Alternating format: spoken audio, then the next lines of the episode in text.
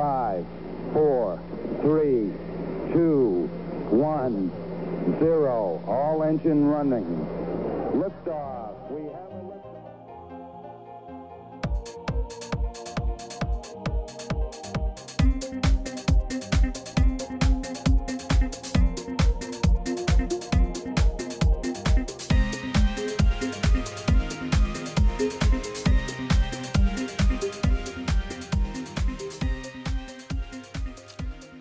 미국 스타트업 tech 업계에 종사하시는 분을 모시고 인터뷰를 해보는 쪼강의 4센트 한 놈만 팬다 코너입니다. 오늘 되게 오랜만에 녹음하는 것 같은데 그죠? 저희가 쪼방님이랑 저랑 여름 전에 했었으니까 맞아요. 케빈 킴 대표님하고 네네네 한참 한참. 있다가 예, 하는데 그 오늘 거물을 모셨습니다. 여러분들께서 오래 기다리신 만큼 거물을 모셨고요.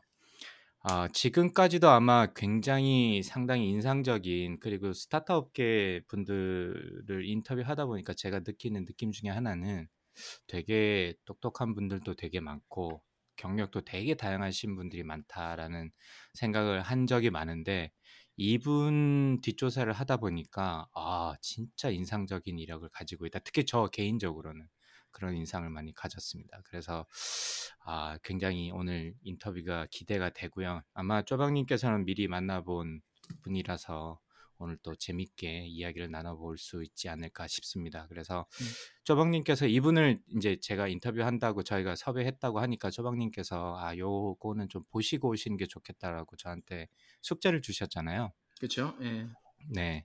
그래서 그걸 보니 보고 나서 제가 요런 게 이제 타이틀을 좀 달아봤는데 millisecond에서 사시는 분 박성현 대표님을 모셔봤습니다. 예, 안녕하십니까. 환영합니다, 박성현 대표님. 예, 저는 박성현입니다. 리벨리온, 그, 인공지능 반도체 설계하고 있는 리벨리온의 박성현입니다. 네, 그 제 소개가 어떠셨나요? millisecond에서 사시는 분이라고. 아, 너무 좋죠. 이제 microsecond 정도로 해주셔야 좀 더 약간 광팔기 좋을 것 같습니다. 요즘 millisecond 별로 안. 예, 너, 너무 길다 싶었어요. 저도 보고. 예. millisecond은 약간 좀, 약간 좀 그렇죠. 이제 10 to 예. 마이너스 6 정도는 돼야. 예. 마이크로 네. 나노 정도는 가져야 되는데 예. 예, 나노까지 가면 약간 좀, 약간 사기꾼에 가깝고, 마이크로 어, 광, second 광 타는 정도는 느낌인가요? 예, 예. 야, 역시 공대 찐 공대 두 분을 모시고 얘기하니까 이 단위부터 제가 이게 약간 좀 이 머쓱해지기 시작하는데 오늘 기죽지 않고 인문계의 힘을 발휘해서 한번 아, 좋습니다. 인터뷰를 해보도록 하겠습니다. 오늘 그 특히나 이 그 박성현 대표님은 페이스북을 쪼방님만큼 수는 그렇게 많지는 않는데 굉장히 재밌으시더라고요. 저도 한번 쭉 읽어봤는데 이번 인터뷰를 아. 준비하면서 그래서 저 굉장히. 재밌고 아, 네 위트 있으신 분이라서 오늘 방송이 또 기대가 되고요. 그 페이스북에 보니까 이제 그 쪼방님이랑 두 분이서 서로 미남 배틀을 하시는 그 글을 보고 아 오늘 두 분 태어날 때부터 미남인 두 분을 모시고 오늘 방송하는 두 미남과 한 평범한 사람이 방송하는 편이 되겠습니다. 그래서 어, 그 이야기는 좀 더 이야기를 해보고 오늘 지금 제가 알기로는 엄청 바쁘신 걸로 아는데 지금 미국 출장 중이시라고 들었어요, 그렇죠, 대표님? 예, 지금 시카고에 있습니다. 네, 그러면 음. 이번에 출장 어디 어디 왔다 갔다 하시나요? 얼마 한국에서 오신 지 제가 알기로는 며칠 안 된 걸로 알고 있는데, 그죠? 예, 예, 한 3박 했나? 일단 시카고 들렸다가 내일 뉴욕 갔다가 그리고 지금 아직 미팅 confirmation 못 받았는데 되면 얼바인 가서 예전에 있었던 음. 그 스페이스X 팀원들 보고 이제 달라스 들렸다가 집으로 가려고 아, 합니다. 진짜 아, 어마어마하네요. 이거 중부 동부에서 캘리포니아 왔다가 다시 텍사스 갔다가 하시는 일정이면 야, 예, 정말 바쁘신데요. 예, 바쁜 척 하는 데는 또 이렇게 여러 군데 다니는 게 좋죠. 그런 거, 네 맞습니다. 그러면서 이제 중간 중간에 이제 열심히 하는. 예, 페이스북 포스팅 하나씩 해주면 되는 거죠. 자, 이번에 시카고 편 잘 봤고요. 시카고 진짜 예쁘죠. 제 개인적으로 여름에 와, 굉장히 좋아하는 예, 겨울은 싫고 여름에는 아, 진짜 도시가 너무 예쁘더라고요. 그래서 같은 느낌을 공유하신 것 같아서 저도 오늘 아, 좀 옛날 생각, 옛날 시카고 갔던 생각이 언뜻 들기도 한데 그 어바인 가시면 우리 쪼방님께서 테슬라 몰고 네, 네. 이렇게 대표님 영접 나가시나요? 한 너무 멀지 않나요? 거기서 명동 칼국수라도 한 잔 한 그릇 드려야 되는데 제가 아, 제 영광인데 좀뭐 멀어서 컨펌 되면 알려주십시오. 예. 네. 아, 네. 그래서 두 분이서 또 만나서 사진 한 장 올려주시면 굉장히 좋을 것 같고요. 그러면 이제 본격적으로 저희가 어, 뭐 이야기를 좀 해보기 전에 ice breaking 겸 뭐 이런저런 이야기를 좀 나- 나눠보려고 하는데 어, 일단 뭐 간단하게 본인 소개와 그 다음에 회사 아까 리벨리온스라고 말씀해 주셨는데 회사 어떤 회사인지 간단하게 소개 부탁드릴까요? 저희가 뒤에 좀 자세하게 말씀을 나누겠습니다만은. 예, 저는 그 인공지능 반도체를 만드는 스타트업이고 9월 1일이 저희 팀 두 번째 생일이었습니다. 이제 회사 시작한 지 딱 2년 된 회사고 인공지능 반도체가 뭔고 하니 뭐 여러분들 아시는 CPU가 있고 GPU가 있고 이제 또 한 개. 더 나가서 G가 N으로 바뀌어서 뉴럴 할 때 N, 네. NPU라는 걸 만드는 팀입니다. 그래서 음. 이 부분 잠깐 설명을 드리면 CPU는 이제 할 수 있는 연산의 종류가 뭐 만 개, 오만 개 다 할 수 있습니다. CPU는 이 세상에 있는 연산을 다 할 수 있는데 뭐 그냥 주머니 속 넘버로 만 개라고 하면 GPU는 만 개 중에서 한 500개 정도밖에 못 합니다. 만 개 중에서 음. 500개면 거의 몇 개 못 하고 근데 500개는 끝발나게 하는 겁니다. 그 500개에 한해서는 CPU보다 훨씬 잘하죠. 그러니까 CPU의 음. subset이나 CPU보다 그 500개에 한해서는 월등히 잘하는 근데 그 500개는 그 graphics rendering 할 때 쓰는 연산들 그렇죠. 그러니까 3D 네. 게임 할 때 쓰는 연산들만큼은 특히 음. vector calculation 같은 X, Y, Z 혹은 depth 이런 calculation의 만큼은 그 연산만큼 CPU보다 빠르나 CPU가 할 수 있는 그런 걸 다 하지 못하고 음. 그냥 좀 더 technical하게 이야기하면 OS가 porting이 되냐 안 되냐 윈도우스랑 리눅스 같은 게 porting이 되냐 안 되냐로 CPU, GPU를 나누시면 얼추 한 절반은 맞다. 그럼 NPU는 뭐냐? 제가 리벨리언스가 설계하고 있는 NPU는 뭐냐?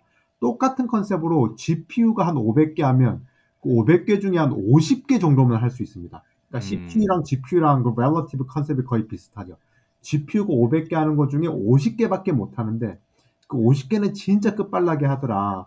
그러면서 GPU의 subset이지만 그 인공지능 알고리즘을 정말 끝발나게 돌리는 GPU가 3D graphics rendering 하는 데 쓰였다면 NPU는 저희가 neural network라 부르는 뭐 D, 뭐 CNN이든 LSTM이든 요즘 transformer든 그거에서만큼은 정말 끝발나게 하는 게임은 하지 못하지만 그런 그런 거를 설계하는 팀이라고 생각해 주시면 될 것 같습니다.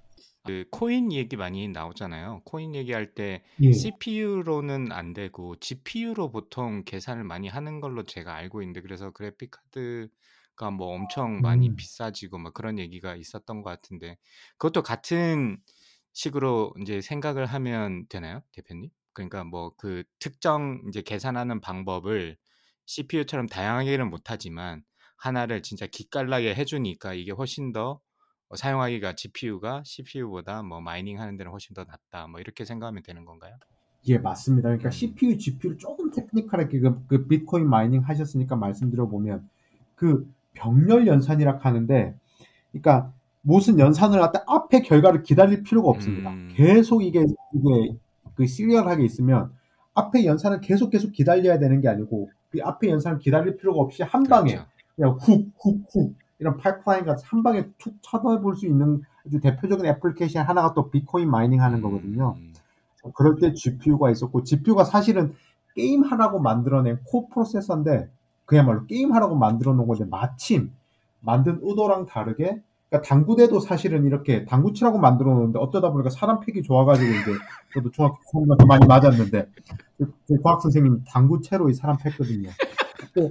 그건 똑같습니다. 당구 치라고 만들어 놨는데 그게 굉장히 훌륭한 매출이었듯이 그렇죠. 이것도 아, 예, gaming 하라고 만들어 놨는데 알고 보니 굉장히 비트코인도 잘 캐고 neural network도 잘 돌리는 겁니다. 음, 그래서 인공지능 르네상스 시대는 사실 이 GPU가 연 겁니다. 아, 이게 그 그렇군요. 네. CNN이라고 하는 뭐 neural network brand new가 아니었습니다. 2000년대 초반에 보면 그냥 1950몇 년, 그러니까 굉장히 그냥 old-fashioned한 게 있었는데 그걸 트레이닝 하려다 보니 병렬 연산을 끝발나게 해주는 GPU가 마침 거기 있었더라. 그래서 르네상스를 인공지능의 르네상스는 GPU가 열었다고 해도 정말로 과언이 아닐 정도로 GPU 덕분에 지금 현재 막 바둑 이제 오만 짓 다 하죠 인공지능이 바둑도 두고 인공지능이 그림도 그리고 인공지능이 코딩도 합니다. 네. 근데 역설적으로 2020년쯤 되니까 그 GPU가 인공지능의 바틀렉이 돼버리는 겁니다. GPU 때문에 인공지능이 더 이상 스케일업이 안 되는. 음, 그래서 아 이제 정말로 진짜 당구체가 아닌 사람 팬데 특화된 뭔가를 만들어 보자라고 해서 딱 만든 게 이제 MPU라고 생각해 주시면 아, 네. 또 새로운 비유를 들고 오셨네. 예. 귀에 쏙쏙 아, 들어옵니다. 좋아요. 마침 마침 그게 잘 쓰였던 건데 근데 정말로 제대로 가려면 정말로 특화된 게 필요하다 보니까 이제 그런 거라고 봐주시면 음. 네. 네. 감사합니다. 저희가 이제 대, 대략은 뭐에 대해 무슨 말씀인지 알 것 같은데 뒤에 가서 좀 더 구체적으로 말씀을 나눠보도록 하고 그 당구채 큐대로 이제 맞은 말씀을 하시니까 쪼방님 큐대로 맞아본 적 있으세요? 큐대로는 안 맞아 봤어요. 뭐 다양한 아유. 그 뭐, 예. 아, 맞아봤지만 저희 선생님들이 큐대로 얼마나. 좋아했는지 몰라. 이것만큼 손에 착착 감기는 사이즈에 엉덩이가 이렇게 착착 달라붙는 느낌이 없다고 표현을 해주셨거든요. 저는 엄청 많이 맞았습니다. 그걸로. 네, 그- 갑자기 그 생각이 또 나네. 또 옛날 또 아픈 기억이 생각이 나는데 쪼방님과 두 분 어떻게 혹시 아시게 되셨나요? 두 분은 아마 저보다는 더 오래된 인연으로 제가 알고 있는데. 그쵸. 한 2018, 19년 그때쯤에 페이스북에서 아마 만나서 알게 됐는데, 네, 페이스북에 도서 사기 감시단이라는 그 단체가 있는데, 예, 한국의 왜곡된 출판 시장에 이제 뭐랄까 악습과 교란 행위를 모니터링하는 그런 음, 사람들이 모인 단체였었는데 거기서 어떻게 둘 다 활동을 하다가 저보다는 훨씬 더 화- 활발하게 활동을 하셨어요. 근데 그때 이제 알게 됐었고 음, 그때만 해도 저, 저와 같은 길드셨죠. 예. 모건 스탠리의 그 비, vice president였었는데 그거를 한국 페이스북으로 번역해서 하면 부통령이라고 뜬다고 그러더라고요. 그래서 사람들이 아, 모건 스탠리 부통령이라고 그래서 이 사람 뭐 하는 사람인가 싶었는데 아, 뭐 좋은 내용 너무 많이 쓰시고 뭐 그 김호중 님도 질문을 주셨지만 어떻게 하면 그렇게 재치 어, 있고 재밌는 위트 글들을 많이 있게, 쓰느냐 예, 예, 예. 따로 연습을 하는 거냐 하는 거냐 뭐 트레이닝을 받아야 되는 거냐 물어보셨는데 아 보면 너무 웃겨가지고 그래서 제가 이제 친구 신청 드리고 예, 인사드리고 그래서 이제 페이스북으로 알고 지내다가 음, 지난번에 이제 여름에 올 여름에 한국 들어갔을 때 그때도 너무 바쁘셔가지고 중간에 잠깐 주말에 가서 한저두 시간 만났나요? 그죠 카페에서 예, 남자 둘이서 커피 그렇죠. 시켜놓고 네, 예. 진짜 두 시간 예. 동안 오디오가 비지 않았, 않았었습니다. 네, 그렇게 알게 돼가지고 여태까지 이어진 인연이죠. 네. 음, 실제로 그 두 분이 오래 그러니까 알게 된 지는 한 2년 정도 되셨고 이번에 처음 음, 두 시간 정도 이제 말씀을 나누셨는데 박 대표님이 가지는 쪼방님에 대한 인상은 어떠셨나요? 아 그냥 저와 같은 계열이다. 비슷하다. 외모에서 풍기는 향기가 비슷하다. 예. 아 잘생겼다. 아뭐 그런 것도 그러니까 잘생긴 것도 계열이 잘생긴 계열이 있는데 여리여리하게 잘생긴 계열이 있고 그치, 그치. 이게 강렬한 인상을 주면서 잘생긴 계열이 있는데 그러니까 계열도 비슷하다. 또 술도 잘 못 드시는 것 같더라고요. 아 맞아요. 그 어, 외모는 맞아요. 예. 예 정말로 예 포마실 것한 외모 저도 비슷하거든요. 그래서 아, 계열이다. 뭐 그런 그 이번에 그 대표님 인터뷰 질문지 만들려고 이렇게 좀 글들을 여기저기 좀 읽다 보니까 어떤 기사에 이렇게 표현을 해 놨다는 거, 해 놨더라고요. 운, 운동 선수처럼 다부진 체격에 대해서는. 사실 뭐 기사에 막 뭐 뚱뚱하고 머리 크다 이래 쓸 수 없으니까 약간 좀 더 느낌으로 하는 건데 머리가 엄청 크고 큰 머리를 지탱해야 하다 보니까 막 목도 굵고 어깨도 넓고 이러다 보는데 예 뭐 그런 딱 보면 그냥 약간 운동 선수 같은 느낌이 있습니다. 아, 네. 근데 중학교 때 유도하셨다고 하지 않으셨어요? 맞아요. 예. 예, 뭐, 예, 그렇습니다. 약간 유도 선수 같은 느낌 생긴 거랑 이런 게 뭐 전반적으로. 근데 뭐 했다고 하기 좀 민망한 수준이어가지고, 음. 어, 그렇구나. 그거는 쪼방님이랑 좀 다른 것 같은데 쪼방님은 네, 네. 좀 투박하시긴 하지만 네. 뭐 요즘 이제 등판을 키우신다는 얘기가 있길래 어, 앞으로 운동 선수처럼 다부진 체격을 가질 것이다. 뭐 이렇게 그렇죠, 뭐 제가 그건 이제 해석을 꼭 하거든요. 미래형인 거고. 네. 아, 네, 어쨌든 두 분이 그러셨고 그러면 이제 쪼방님은 그 박 대표님 처음 보시고 어떠셨어요? 이번에? 아, 이분 에너지가 지- 실제로 만나서 얘기를 해 보면 어, 예, 에너지가 되게 넘치는 분이라서 음, 그 이 대화를 하면서 이렇게 힘을 같이 이렇게 에너지를 받는 그런 경우가 가끔씩 있거든요. 아 맞아요. 예. 네, 그런 느낌이고 되게 유쾌하시고 아 바쁘세요. 그러니까 뭐라 그러지? 그 짧은 순간에도 뭐 올라갔다 내려갔다 차키 찾으러 또 밑에 층에 내려갔다가 그 와중에도 또 계속 말씀을 하세요. 막 여기가 뭐고 저거가 뭐고 그때 또 제가 또 어. 놀랐던 게 그 이분 회사가 그러니까 판교에 막 그 팬시한 그 사- 뭐죠. 있는데 거기 있는 게 예. 아니고 뭐라고 그래야 되죠? 그 카페 골목에 있는 거기에 주상복합 건물에 있거든요. 음. 그런데 거기가 이제 오, 뭐야 지금 이제 두 층을 쓰셨던 것 같은데 어, 인테리어 공사를 한다고 시끄러우니까 이 직원분들께서 시끄럽다고 그러니까 이, 이 박 대표님이 아 시끄러우면은 내가 그 보스 헤드폰을 noise canceling 헤드폰을 사주겠다 이러면서 그거를 막 하나씩 다 사주신 거예요. 사주셨는데 이거를 온라인으로 주문하면 며칠 걸리니까 그 주- 근처에 있는 백화점에서 어. 네, 있는 거다다 집어 오셨더라고 제일 좋은 기종으로. 어. 뭐 그 얘기를 다, 다 얘기를 하면서 계속 움직이면서 막 말씀하시는 거예요. 예. 그래서 말씀하시고, 걸음도 진짜 빠르고, 예. 들어갔자마자 그, 뭐야, 카페 들어가서 앉자마자 이제 막 얘기를 하기 시작하는데, 예. 아, 이게 저도 말이 많은 편인데, 아, 이분은, 아, 나보다 이거 another level이구나, 뭐 그런 생각이 들었고, 어. 아, 그리고 임정욱 대표님께서, 그 네. 박정, 박성현 대표님에 대해서 글을 쓰시면서 딱 한마디로 정리를 하셨던 게, 매력이 철철 넘치는 사람이라는 말을 쓰셨거든요. 그게 딱 맞는 음. 거예요. 음. 그러니까 만나서 얘기해 보시면 아, 임 대표님이 왜 그런 말씀을 하셨구나라는 거를 느끼시게 될 거예요. 아, 강박님도. 네. 네. 그래서 오늘 저희가 3%는 조금 시간 제약이 있는 것 같아서 오늘 마음껏 말씀을 해보시라고 저희가 이제 팟캐스트로 모셔가지고 오늘 어, 박 대표님이 어떤 분인지 오늘 좀 샅샅이 좀 알아보려고 하고요. 저는 이제 쪼박님 친구신 거를 알고 저는 회사 뭐 여기 뭐 반도체 관련된 회사라고 언론에서 먼저 보고 그 다음에 아마 친구 신청을 좀 늦게 드렸던 것 같아요 얼마 전에. 그래서 친구 신청을 받아주셨고 제가 또 찾다 보니까 울산 출신이라고 하시더라고요 그 기사에서. 아 근데 그 고등학교는 경남 과고를 나오신 걸로 제가 알고 있고 근데 울산 출신이라고 하니까 아 엄청 반갑더라고요. 그래서 제가 이제 김태희, 서, 서인국, 김영철, 태희, 오상진 이후에 최고의 인물이 아닌가. 아. 그래서 오늘 영광이다. 울산 출신 아니신 거죠, 교수님은? 네, 저 맞습니다. 네, 울산 출신. 아, 울산 출신이니까 아, 이럴 수가 네. 반갑습니다. 예, 동양 선배님이신데 이럴 수가. 예. 근데 여기서 김영철은 개그맨 김영철 씨인가요? 아니면 맞아요. 네. 중에 예, 씨인가요? 개그맨입니다. 개그맨 김영철 씨. 예. 네네. 김영철 씨가 제가 알기로는 서생이라고 울산에서 조금 떨어진 곳인데 뭐 넓게 아. 울산이라고 이야기를 하면 할 수 있죠. 어, 그래서 그렇죠. 서생 거긴 제가 잠깐 살았던 곳이기도 한데. 오, 그렇습니다. 이렇게 또 숟가락 하나 얹고 가나? 그러네요. 본격 부울경 방송 아니겠어요, 저희가? 메가시티, 예, 부울경 네. 메가시티를 지향하는 방송이고요. 그래서 울산 출신이라서 더욱 반갑고, 아, 제 동생, 제가 마- 방송에서 말씀드렸는지 모르겠는데, 제 동생 동기가 오상진이었거든요. 아나운서. 예전- 네네네. 지금은 예, 프리하시는. 어, 네네네. 그렇구나. 그래서 오상진 이야기를 아주 많이 했던 기억이 있습니다. 그래서 뭐 그 생각도 잠깐 났었고, 아, 네. 그래서 이번에 인터뷰를 잡고 나서 뭐 영상 인터뷰나 쪼방님께서 엄청 압박을 주셨어요. 뭔가 기존 방송이랑은 좀 다르게 해야 되지 않겠냐고. 그래서 나름 열심히 공부를 했는데, 아, 잘 모르겠어요. 제가 오늘 잘할 수 있을지 잘 모르겠는데, 어쨌든 오늘 재밌게 이야기를 해보도록 하고요.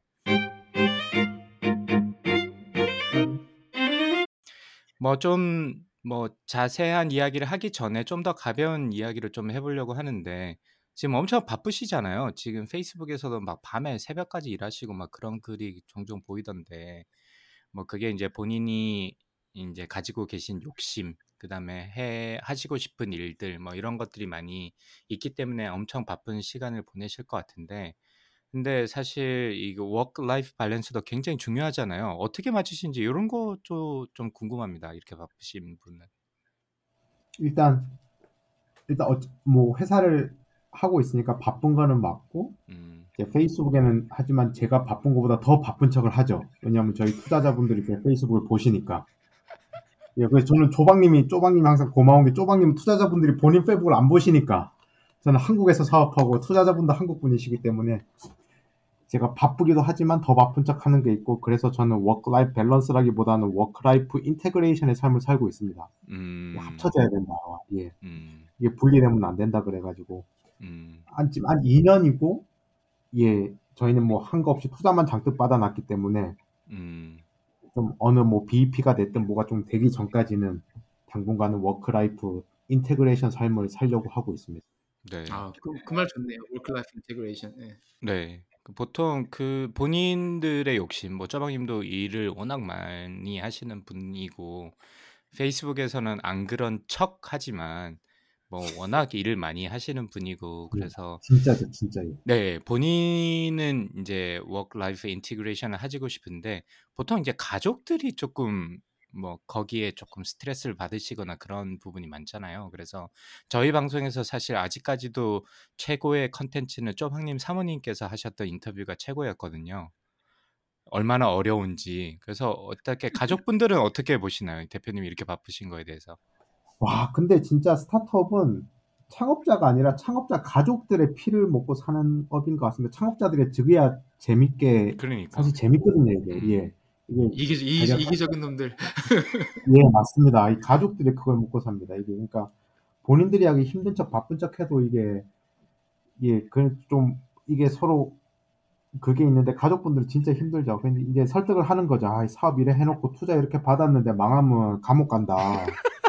와이프도 이해를 하죠. 아, 그래도 애 아빠가 감옥 가 있으면 안 되니까 불거리고 이런데 이제 힘들어하면 감옥 간다. 그것만 기억해라.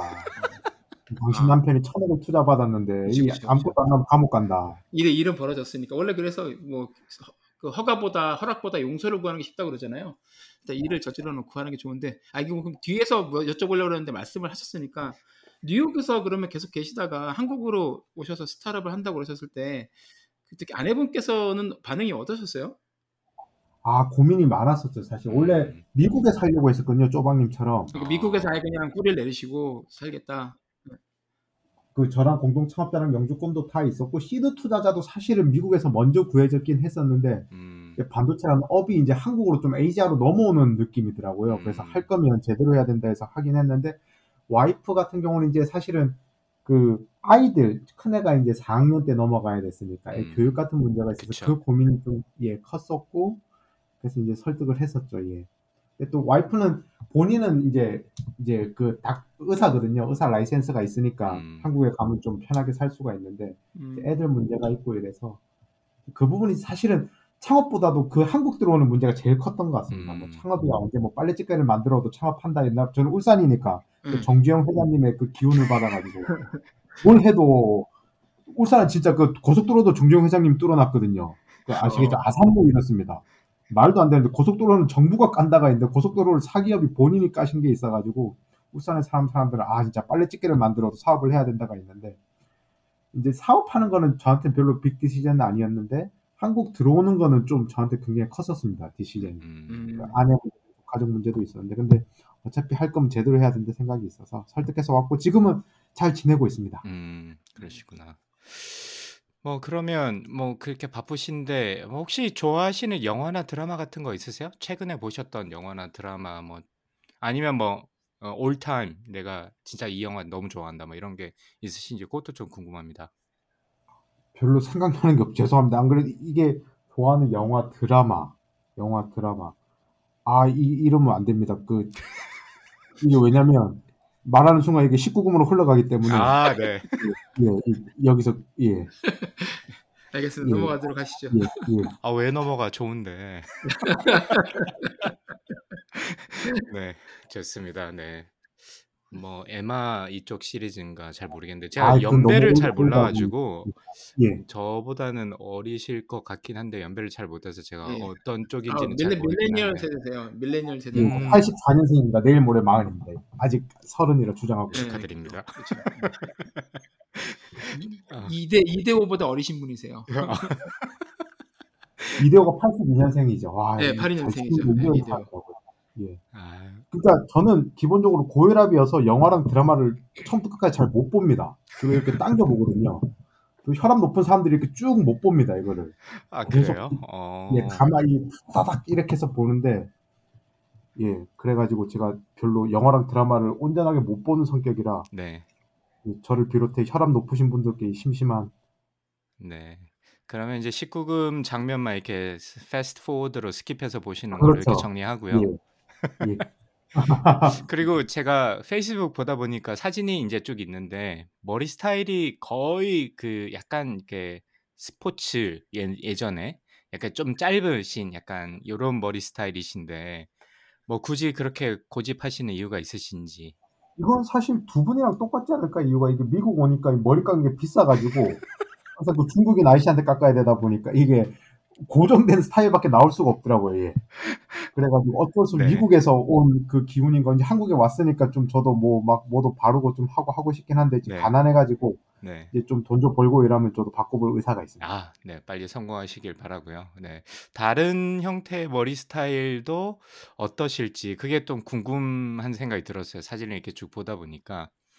그다음에 이제 제가 계속 좀 엉뚱한 질문을 하는 게 좀 편안하게 저희가 시작해 보려고 말씀을 드리는데 아까 이제 쪼박 님도 그렇고 두 분이서 술을 잘 못 드신다라고 하면서 페이스북에 고량주는 양말 주인가 네, 막말을 하셨는데 고랑주 두분 드셔 보셨을 때고 저는 고랑주를 한몇 달 전에 처음 먹어 봤습니다. 몇 달 전에 처음 저희 공동 창업자랑 하는데 와 때림 때릴 줄 알았습니다. 이 먹고 깜짝 놀라가 냄새부터 올라오는 게 뭐, 뭐 좋은 소리를 하니까 네. 딱한 잔만 마셔보라 그래가지고 오 바로 회사 접는 줄 알았습니다. 이게. 어 근데 제가 제 기억에는 저도 뭐 이게 주종을 되게 많이 알고 이런 스타일은 아닌데 이 중국 술은 향이 되게 좋은 걸로 제가 알고 있거든요. 아 그런가요? 예, 되게 제가 마셔봤을 마- 때도 독하긴 한데 그래도 향은 되게 향이 아 되게 좋다 이러면서 마셨던 기억이 있는데 그 말씀을 하셔가지고 내가 알던 술이 고량주가 아니었나? 제가 그러니까 갸우뚱한 적이 있었거든요. 그래서 한번 여쭤보는 겁니다. 예, 이건 들으시는 청취자께서 예. 어우 네. 저는 이제 끔찍합니다. 이때 기억을 생각하면. 아, 그렇죠. 저도 술을 잘 못 마시니까 술 냄새가 좋다 고 하시는 분들이 많은데 이 위스키 향이라든지 뭐 어, 와인은 네. 향으로 마신다고 오크, 그러는데 오크 향 같은 그런 거. 네. 네. 네. 근데 그것만 마셔도 이제 저는 막 어우 좀 몸이 뭐 이렇게 뭐랄까 움츠러든다고 그래야 되나? 네. 그리고 예전에는 이제 막 술집에 회식 같은 데 가면은 술 냄새가 맡으면 이제 아 저걸 또 먹고. 때까지 먹어야 네. 되는구나 이런 부담감이 확 오니까 그게 기억에 있어서 그런지 술 냄새를 맡으면 저는 기분이 별로 좋지는 않더라고요. 음. 근데 이제 박 대표님이 그런 얘기를 하셔서 아 이 내 동지구나 너무 반가웠어요. 어 근데 나중에 말씀 나누겠지만 카이스트에서 술 많이 드실 것 같은데. 뭐 제가 아는 카이스트 출신 분들은 대부분 술을 잘 드시던데 그럴 기회가 없으셨어요? 대표님? 네, 또 저는 또 지방 가고 일하다 보니까 음. 와 그 선배님들 술 주시죠. 저희 때 음. 좀 약간 relax 되긴 했어도 그래도 예. 1학년 때는 이제 업 펴오고 그랬죠. 진짜 아스팔트에서 수영하고 뭐 그랬습니다. 예. 예. 몇잔안 마셨는데 왜 저러냐 이라고 예. 어. 그죠 그죠. 예. 또 하고 예. 네. 그 아픈 기억이 많으신 걸로 또 정리하도록 하겠습니다. 자, 그러면 약간 트렌디한 질문을 이건 제가 좀 개인적으로 좀 궁금해서 아마 박 대표님이 아, 요 하나 던져 드리면 제 생각에는 한 40분 정도 말씀 혼자 하실 것 같긴 한데 간단하게 최근에 이제 반도체 수급 얘기 좀 많이 하잖아요. 언론에서 워낙 많이 나오고 미국에 뭐 저도 전기차 뭐 리비안의 예약 구매자기도 하고 그래서 요즘 미국 자동차를 보면 반도체 수급이 안 돼서 뭐 가격을 뭐 몇만 불씩 올리기도 하고 리비안도 실제로 한 15,000불에서 2만 불 정도 올렸고요, 가격을. 물론 배터리 문제도 있습니다만은 반도체 수급 문제도 좀 있어 가지고 계속 delay가 되고 뭐 요즘은 새 차 살려면 보통 뭐 몇 달씩 기다리는 거는 뭐 예전에는 사실 그거를 상상할 수 없었는데 지금은 그게 어떻게 보면 새로운 norm처럼 그렇게 어, 바뀌고 있는데 그러면 지금 이 뭐 요즘 또 약간 또 괜찮다는 얘기도 좀 있긴 하더라고요 언론에서 그러면 이집 반도체 수급이라는 게 사실 반도체 산업을 보면 이게 설계하는 부분이 있고 이걸 만들고 그다음에 뭐 판매를 하고 뭐 이런 정도가 될 텐데 어디가 막혀서 지금 이 부분이 문제라고 언론에서 얘기하는지 좀 간단하게 설명해 주실 수 있으실까요? 대표님이 혹시 좀 와, 아신다면? 예, 이게 지금 간단한 문제가 아닙니다. 이게 음. 어디서부터 어떻게 설명드려 이게 데이터 센터랑 또 차량용 반도체 문제는 또 달라가지고 음, 네. 차량용 반도체 문 일단 반도체는 찍어내는 데가 있고 최종 생산자 딱 인풋 아웃풋 있고 가운데 블랙박스인데 블랙박스 안에 오만 오만 그 value chain들이 또 많습니다. 그렇겠죠. 이 네. 차량용 반도체는 그 도요다가 드라이브 걸면서 뭐가 있냐면 일단 재고를 많이 쌓아두지 않는 경향이 있습니다. 음, 그리고 예, 노드라고 해서 time 뭐 이런 거 예, 말씀하시는 거죠. 네. 예, 그 유럽 업체들이 다 따라하고 이러다 보니까 그러니까 파이프라인이 한번 비어버리면 버블이 끼어버리면 그게 좀 파이프라인이 오래 가는 게 있고 음, 일단 이 문제가 제일 컸었고 데이터 센터는 또 뭐, 그러니까 인앤아웃이 문제가 뭐냐면 일단 인풋 advanced node로 하죠. 14나노 밑으로 인텔이 한 14나노 정도는 그 밑으로 찍어낼 수 있는 회사가 일단 많지 않습니다. 음, 네. 삼성이랑 뭐 TSMC 정도고 네 네. 또 뭐가 문제가 되냐면 앞 노, 이게 노드가 좋아진다는 말이 미세 공정으로 가게 되면 웨이퍼 하나에서 살릴 수 있는 칩이 많지가 않습니다. 아, 그러니까 그렇군요. 네. 예, 이게 수율이 안 좋아진다 하죠. 그러니까 음, 이 뽑아낼 수 있는 업체도 한정적인데 수율은 안 좋아지고 막 이 그 뭐라고 하죠 그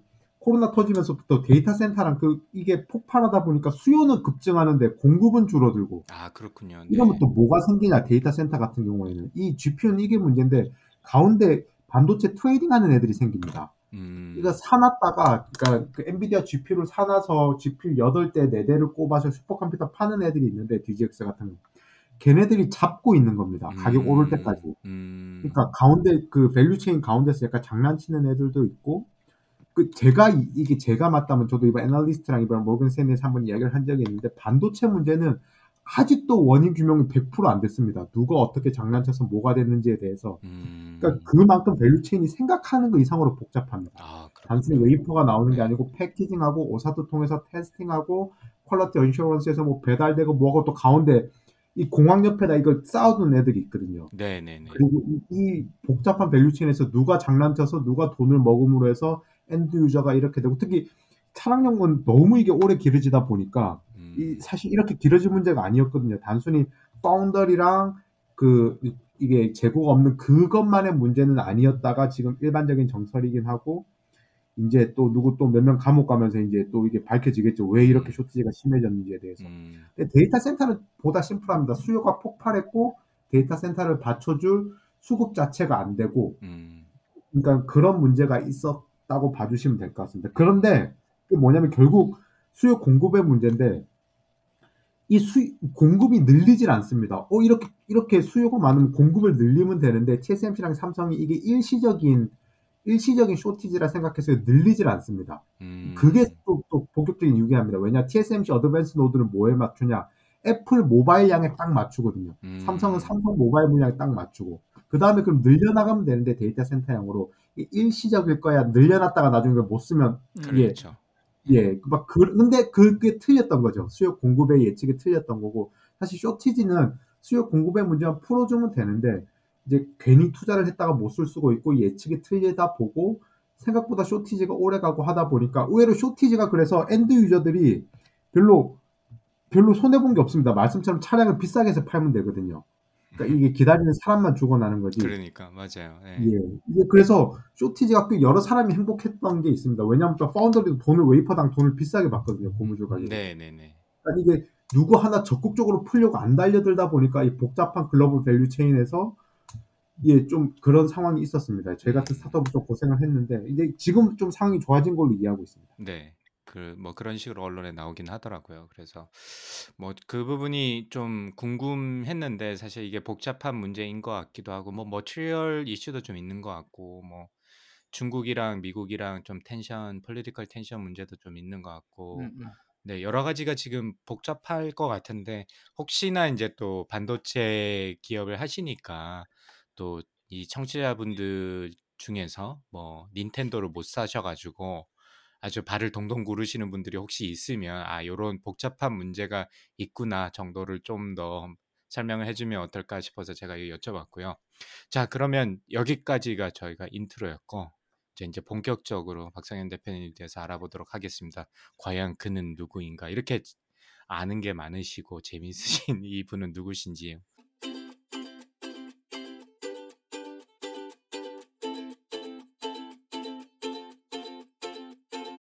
네. 예전에 페이스북에서 보니까 우주소년단 출신이라는 말을 언뜻 하셨는데 어렸을 때부터 그런 쪽에 관심이 많으셨어요?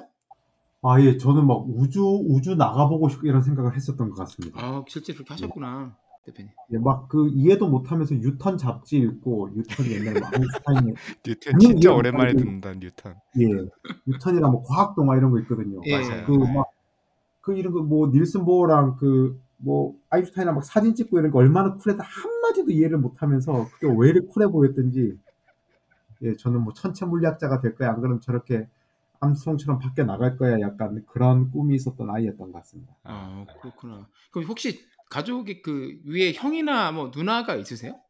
아 누나가 있었습니다 누나가. 아 혹시 누나가 그럼 그런 걸 좋아하셨나요? 아니면은 아닙니다 누나는 누나 뭔 생각하고 사는지 모르겠습니다. 누나 뭔 생각하고 살았을 누나는 우주선상의 걸스카웃이었습니다. 아 그러셨구나. 아 그럼 그냥 그런 것들을 그냥 본인이 그냥 알아서 그냥 뭐 계속 잡지 같은 거 사서 보시고 그러면서 그런 뭐 꿈을 가지게 되신 거군요.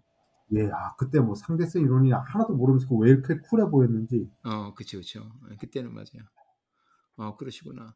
그러면 그, 그 꿈을 계속 중고등학교 가시면서 계속 그렇게 가지고 가셨던가요? 가, 가지고 가셨던 건가요? 아, 그 뭐 대학 와서 변했던 것 같아요. 반도체 그 진대대 장관 뭐 반도체 드립 치는 걸 보면서 어, 저게 말 너무 잘하시니까 그때 아, 속은. 거죠. 깜짝 와, 이게 저게 길이다. 저게 사나이가 가야 되는 길이다. 어, 참, 뭐 아마 내조적으로도 있어 공부를 하다 보니까 저는 아인슈타인 같이 이런 물리학하면 그 정도 지성은 타고나지 않았구나 그런 것도 있었을 테고 와 반도체 저게 쿨해 보인다. 음, 막 이렇게 복합적으로 있었던 것 같습니다. 여러 가지로. 아, 그렇군요.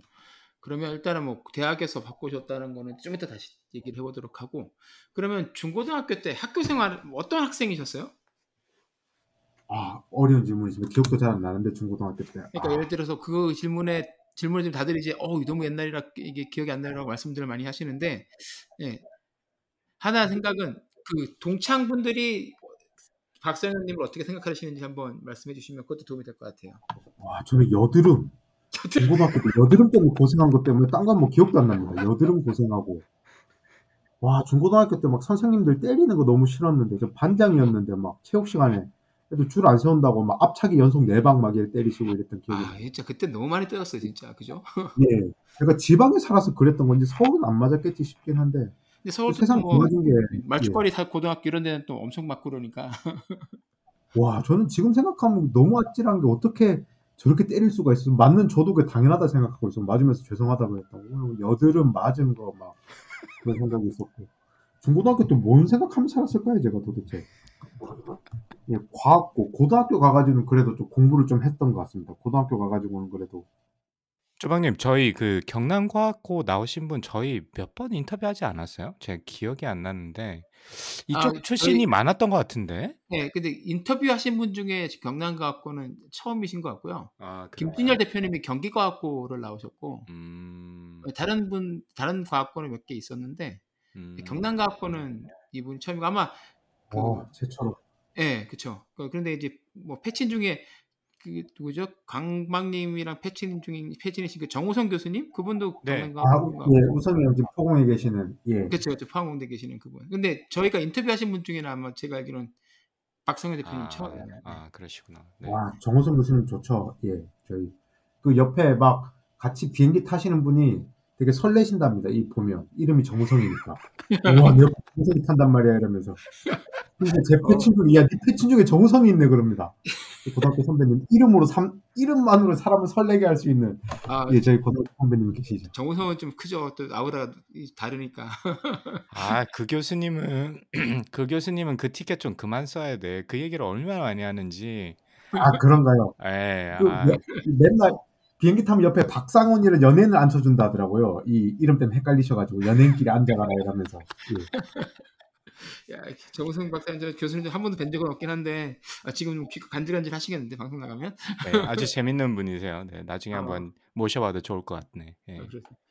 아, 그러시군요. 그러면 존경하는 이제. 경남 과학고를 가실 정도면 중학교 때 그래도 학교에서 공부를 되게 잘하셨을 것 같은데 제가 언뜻, 언뜻 보니까 그때 유도 선수도 생활을 잠깐 하셨다고 들었거든요. 예, 예. 네, 그 유도는 어떤 계기로 하시게 되셨어요? 아, 유도 어떻게, 유도가 진짜 재밌는 운동이거든요. 유도가 진짜, 어, 계기를 왜 제가 뭐 해야 되는지 모르겠습니다. 계기가 사실 기억이 안 나는데, 뭐, 뭐, 그냥 뭐 학원 다니다 보니까 한 것 같은데, 근데 재미는 엄청 있었고, 그또 약간 성적이 잘 나왔었거든요. 성적이 잘 나와서 또 울산이 그때 마침 광역시가 돼가지고, 예. 그 경남 도대회를 안 거치고 전국대회 나갈 수 있었고, 막 여러 가지 상황장, 조금만 하면 이렇게 성취가 보이는 거기도 했고 유도가 또 매우 재밌는 운동이다 보니까 거의 영혼을 바쳐서 했었었고. 아 제가 막 중학교 때 지금 생각해 보니까 내신이 좋고 이랬진 않았습니다 제가 그. 수학 경시대 이런 거 해가지고 약간 급발로 좀 과학고를 간 게 있었던 것 같습니다. 뭐 굉장히 성실하고 이랬던 중학교 삶을 보내진 않았던 것 같습니다. 고등학교 그 과학 고등학교 가셔서도 유도는 계속 하신 건가요? 아니면 그거는 아닙니다 아닙니다. 중학교 때 예, 하시고 그- 그만하셨고요?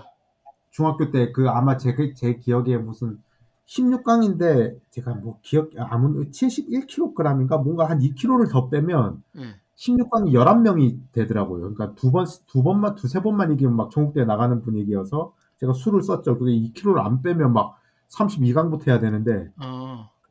거기서 제가 똑똑했었습니다. 운동도 하지만 운동하는 사람 중에 제가 좀 똑똑한 수준이어가지고 예 그래가지고 전국대 아마 티켓이 있었었고 근데 수학 그때 수학 경시 전국대 티켓이 있어가지고 이제 뭘 할까 하다가 그때 수학을 이제 대부분의 한국 사람들이 그렇죠 이제 왜 음. 꿈을 접는 이유가 공부를 잘했기 때문에 무슨 꿈을 접게 되죠.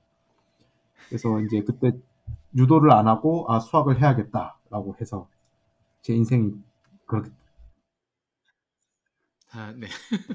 한국 반도체 업계는 뭐 잘 된 일인 것 같긴 한데 어, 과학고 생활은 어떠셨어요?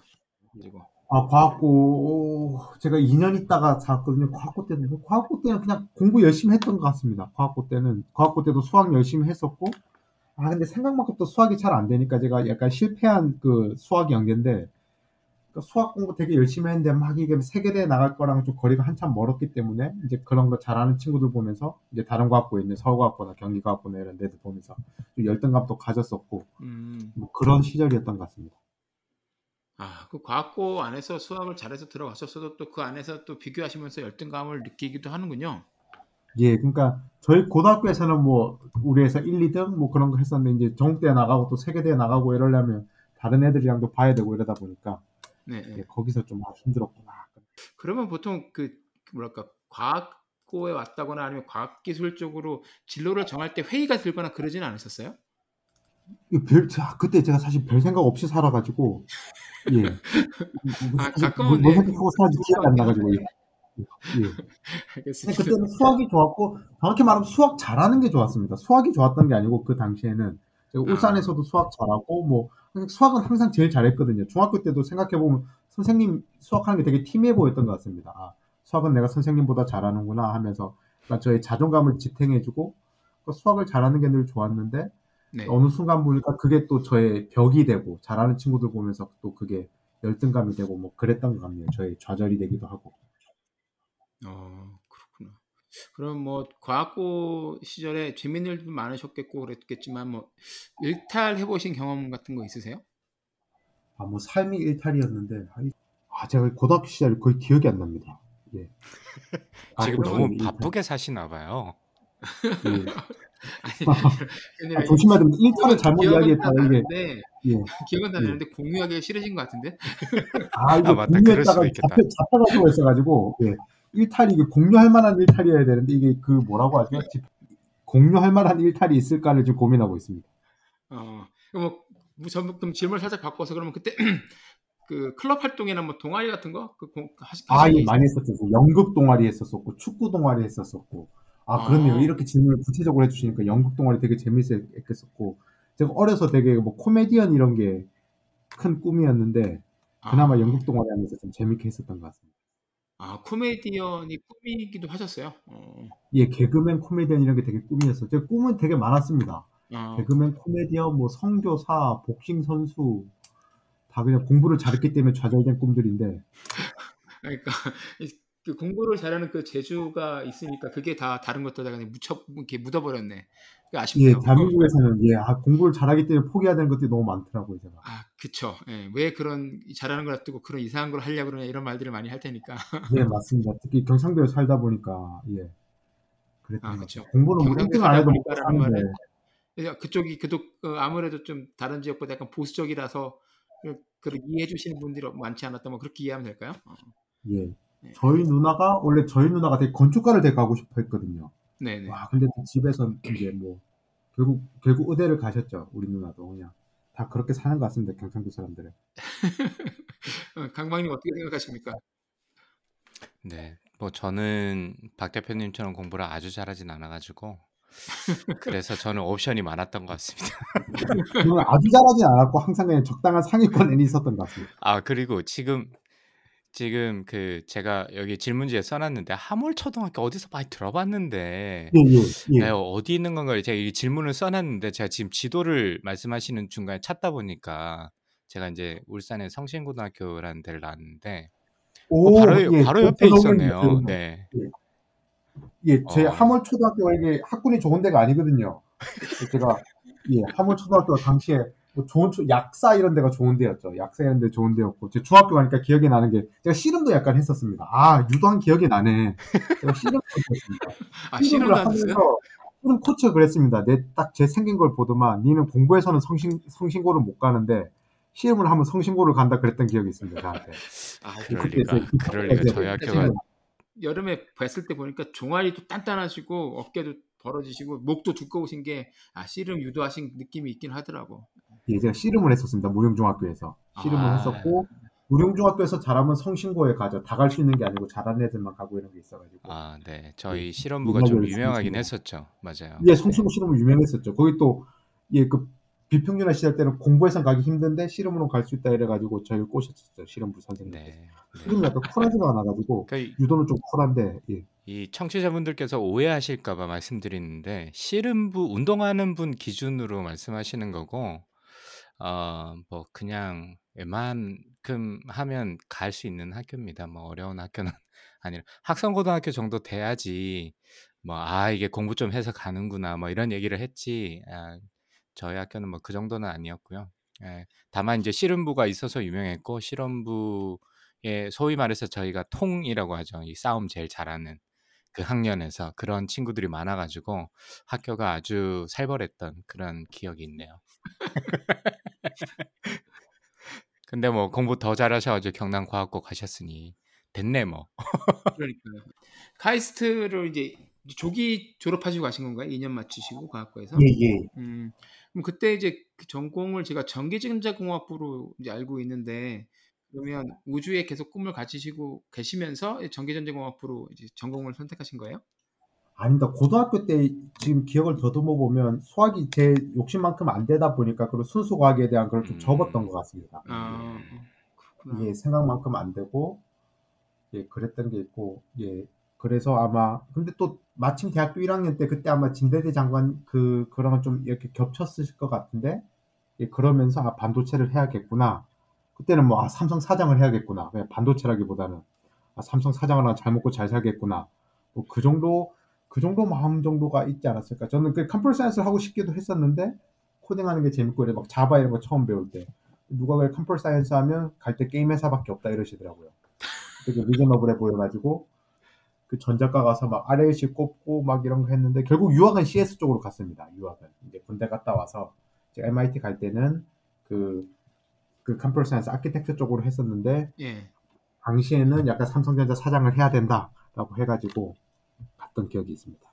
어, 네, 참고로 여기 또 새로운 분 진대재 장관에 대한 이야기 나와서 혹시나 모르신 분이 계실까봐 뭐 삼성에서 생활 많이 하셨고 나중에 정통부 장관 하셨죠. 어, 네, 예, 예. 그래서 어, 제가 석사 때 이분이 세운 학교에서 석사를 받는 바람에 어, 오, 졸업장을 이분한테 받았지.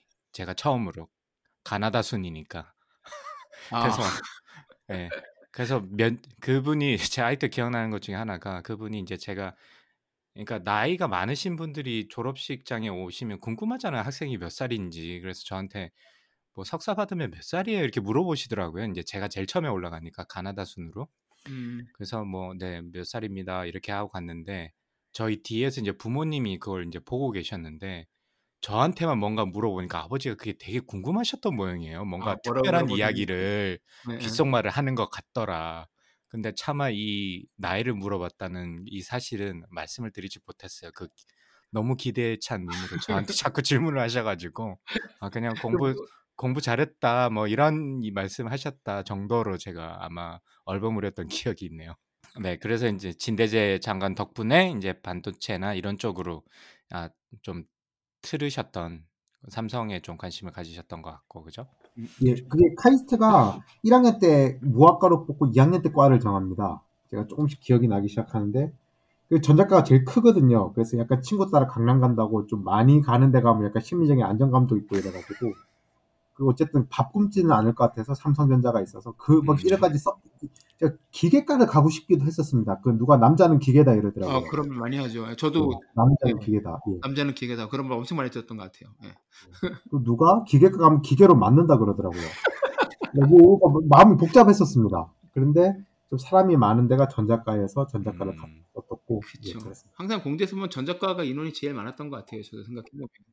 예, 그 다음에 기획과가 마- 많았던 것 같고, 난 전작과가 제일 많았던 것 같고, 어, 한국 산업 구조가 그렇게 돼 있었으니까 지금도 그렇지만 그쪽 인력이 많이 필요했던 것 같기도 한데, 근데 카이스트에서 생활하시다 보면 보통 졸업을 그냥 빨리 또 하시고 거기서 대학원을 계속 가시거나 유학을 가시거나 하는데 군대를 중간에 그 현역을 다녀오셨더라고요. 외국 외국으로 파병 다녀오셨다고 제가 알고 있는데 예, 군대는 그러면 그냥 어, 친구들 간다고 따라가지는 않으셨을 것 같은데 뭐 어떤 뭐 계기가 있으셨어요? 현역을 중간에 갔다 오긴 한. 그때부터는 기억이 나네요. 좀 최근 일들이라.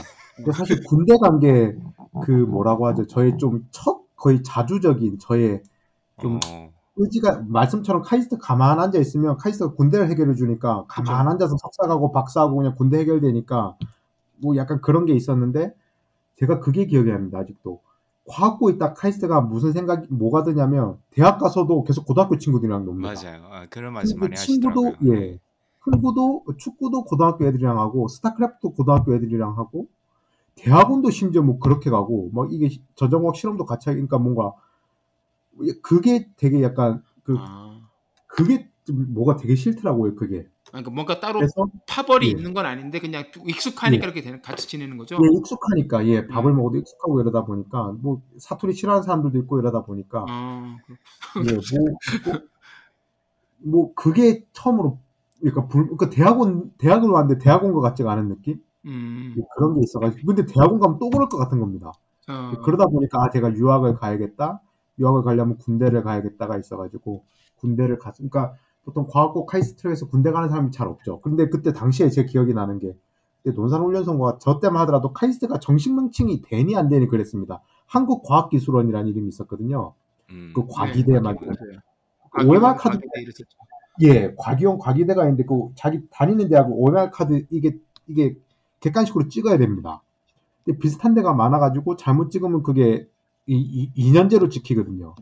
그러니까 바로 저는 그러니까 한국 과학 기술대 뭐 비슷한 걸 제가 잘못 찍었는지 저는 그 2년제로 찍혀가지고 군대에서 좀 고생을 했었었죠. 그러니까 카이스트 사는 사람들이 잘 안 다니 그 군대를 안 가니까 네. 그런 게 있었었고 어쨌든 그러다 보니까 군대 생활하면서 또 뭔가 좀 변화를 추구해야겠다가 있어서 또 그 갔다 오면 한 달 휴가를 주거든요. 파병 갔다 오면 그한 어. 달이 딱 GR 공부하기 좋은 시기고 뭐 이렇게 맞닿아지다 보니까 그 아프가니스탄에 파병 다녀와서 한 달 휴가 동안 GRE 공부해서 예, 그렇게 유학 다녀오게 됐습니다. 아, 음. 그거 안에 파병을 하셨어요?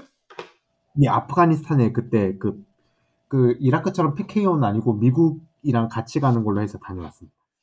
그럼 이제 복학하신 다음에 그럼 이제 다시 GRE 공부도 하시고 그래서 이제 다 유학을 이제 준비를 하셨는데 어디서 제가 본 거로는 그 MIT 아 MIT 가시, 가시기 전에 거기 카이스트에서 수석으로 졸업을 하셨다고 들었거든요. 그 공부 되게 예. 잘하시고 열심히 하셨던 것 같은데 그게 야매입니다, 야매. 이게 가을 졸업이거든요. 가을, 아시겠지만, 가을에 많이들 졸업 안 하니까, 이 너무 디테일이 복잡해가지고 재미도 없는데 복잡만 할까 싶어서 그런데, 어쨌든 학과 수석이라 쓰긴 하는데, 아마 전체 수석이니까 졸업식 때 상 받으러 오라 하더라고요. 그래서 이제 알았는데, 그, 근데 저보다 학점 좋은 사람이 있었습니다. 그게 심지어 그게 뉴스에 또 떴었거든요. 그, 그 프린스턴 수학과 간 친구인데, 뭐냐면, 그분은 음. 과학 영재고에서 바로 온 친구입니다. 그래서 2년 만에 졸업을 하는 겁니다. 그, 그때 부산 영재고가 고등학교 때 수업을 들었던 게 이 카이스트에서 학점 인정이 됐었거든요. 그래서 뭐 100학점, 그러니까 아. 카이스트가 약간 야매 같은 게 있어서 그 사람들은 뭐 수석할 때 뭐 빼니 뭐 복잡해가지고 어쨌든 뭐 그렇게 돼가지고 그래서 아, 너무 복잡해가지고 괜히 복잡하면 또 나중에 도감 다니면서 털릴 수가 있으니까 그냥 학과 수석이라고 쓰고 있습니다. 뭐 어쨌든 수석했던 걸로 정리하죠 이번에. 예, 네. 뭐, 네. 예, 예. 그러면 이제 어, MIT로 유학을 나가신 게 몇 년도인 거죠? 2009년도입니다. 그게 2009년부터 2014년까지. 8년까지. 그럼 MIT로 가셔가지고 그때도 전공으로 이제 거기선 그 CPU 쪽으로 하셨다고 하셨죠? 예, CPU 설계, multi-core, many-core CPU 이제 그 이제 그땐 CPU가 막 many-core 시스템으로 갈 때였거든요. 그러니까 좋은 core 하나보다 허름한 core 8개를 쓰는 게 낫다. 이제 저는 그 core-to-core communication 이제 패스 이제 개인기 좋은 선수보단 패스를 잘해서 이렇게 multi workload를 해보자 이래가지고 이제 그 음. network-on-chip이라는 core-to-core communication 어떻게 efficiency 할지 그 설계하는 거 했었고 뭐 음. cache coherence protocol 어떻게 설계하는지 그런 일로 박사를 받았습니다. 어. 그 MIT 처음 들어갔을 때 느낌이 어떠셨어요? 그 공대생이라고 그래도 가장 이렇게 꿈꿔보는 선망의 학교잖아요. 근데 제가 또 생각해보면 막 연구를 하기 위해서 막 학교를 갔다 이런 느낌이 세다기보다는 약간 그 출발선상이 달랐던 것 같습니다. 제가 아니고 미국에서 오는 친구들 뭐 정말 연구를 위해서 오는 친구들이 있는가 하면 음, 저는 뭐 일종의 약간 학벌 세탁의 느낌도 있었고 그냥 그냥 유학 자체가 의미가 있었기 때문에 와 MIT 쿨하다 야, 이런 게 있었기 때문에 1학년 때 그것 때문에 좀 정신을 못 차렸던 기억이 나고 2, 3학년 때 되니까 이제 졸업은 해야 되니까. 음, 졸업은 해야 되니까 했었던 것 같고. 일단 영어니까 고생을 뭐 했었었고 예. 영어 때문에 고생했던 기억이 일단 제일 컸었던 것 같습니다. 막 강의실에서 이제 강의 강의실 바뀌고 이런 걸 노티를 하는데 그걸 못 알아들으니까 처음에는. 뭐 그것 때문에 고민했었던 기억이 있고. 어, 그, 런 비슷한 경험들 다들 한 번씩은 하는군요. 그쵸. 네. 어디까지가 숙제인지 몰라가지고 엉뚱하게 해나는 해가는 경우가 가끔씩 있고 그래서 맞습니다 예. 그 쪼박님은 제가 알기로는 보스턴이 이제 제 2의 고향 뭐 이렇게 너무 너무 가서 살고 싶은 뭐 이런 맞아요. 동네로 말씀을 많이 하셨는데 뭐 거기서 살아보시니까 어떠시던가요? 뭐 MIT는 아마 좀 정신 없으셨던 것 같고 뭐 가서 연구도 막 쫓아가느라 막 아마 바쁘셨을 것 같은데 전반적으로 보스턴 생활을 사실 어떻게 보면 뭐 대전이랑 비슷할 것 같기도 하고 그렇긴 한데 좀 어떠셨나요? 일단 되게 도시가 아카데믹합니다 도시가 안, 크, 안 크거든요 그렇죠. 예, 벌써 되게 유명은 한데 한국으로 치면 뭐 경주동도 되려나요? 되게 유명은 한데 크지는 않고 그러니까 단순히 하버드 MIT가 있다가 아니고 하버드 MIT를 끼고 있는 연구기관들이 엄청 많습니다. 100만 포닥들 그 바이오 쪽. 진짜 100만 맞아. 포닥들은 이야기하면 진짜 분위기 밖으로 완전 꺼지거든요, 진짜. 예, 그 이게 사실 그 바이오 쪽이 원체 그 유명한 병원들이 많다 보니까. 네. 그러니까 굉장히 academic합니다. 뭐 그냥 밥 먹다가 누가 네이처 썼대 이러면서 와 분위기 다운되고 누가 네이처 세 편인데 교수님들 떨어졌대 이러면서 분위기 deep down 이제 지하까지 떨어지죠. 바닥까지 떨어지고. 그러니까 뭐 저희는 바이오랑 상관없는데도 막 그런 데 너무 익숙하거든요. 음, 교회 가면 그런 분들 다 계시니까 이제 음, 바이오가 main sector고 또 되게 academic한 도시고 또 너무 비싸죠 사실은. 그쵸, 너무 비싸죠. 너무 예, 밑도 끝도 없이 비싸고. 근데 시설도 안 좋고 비싼데 시설도 안 좋고. 근데 예쁘긴 하고 작고. 근데 되게 저는 미국을 보스턴에서 시작해가지고 좀 좋은 기억으로 남아있긴 합니다 사실 음, 네, 첫째 둘째가 보스턴에 있었었고 되게 기억 속에 아름답게 예 남아있는 도시긴 합니다 근데 가서 살 거냐 문제는 또 또 다른 문제긴 한 것 같습니다. 그렇죠. 네. 생활은 또 여러 가지 또 부수적인 생각해야 될 것들이 또 많이 생기니까.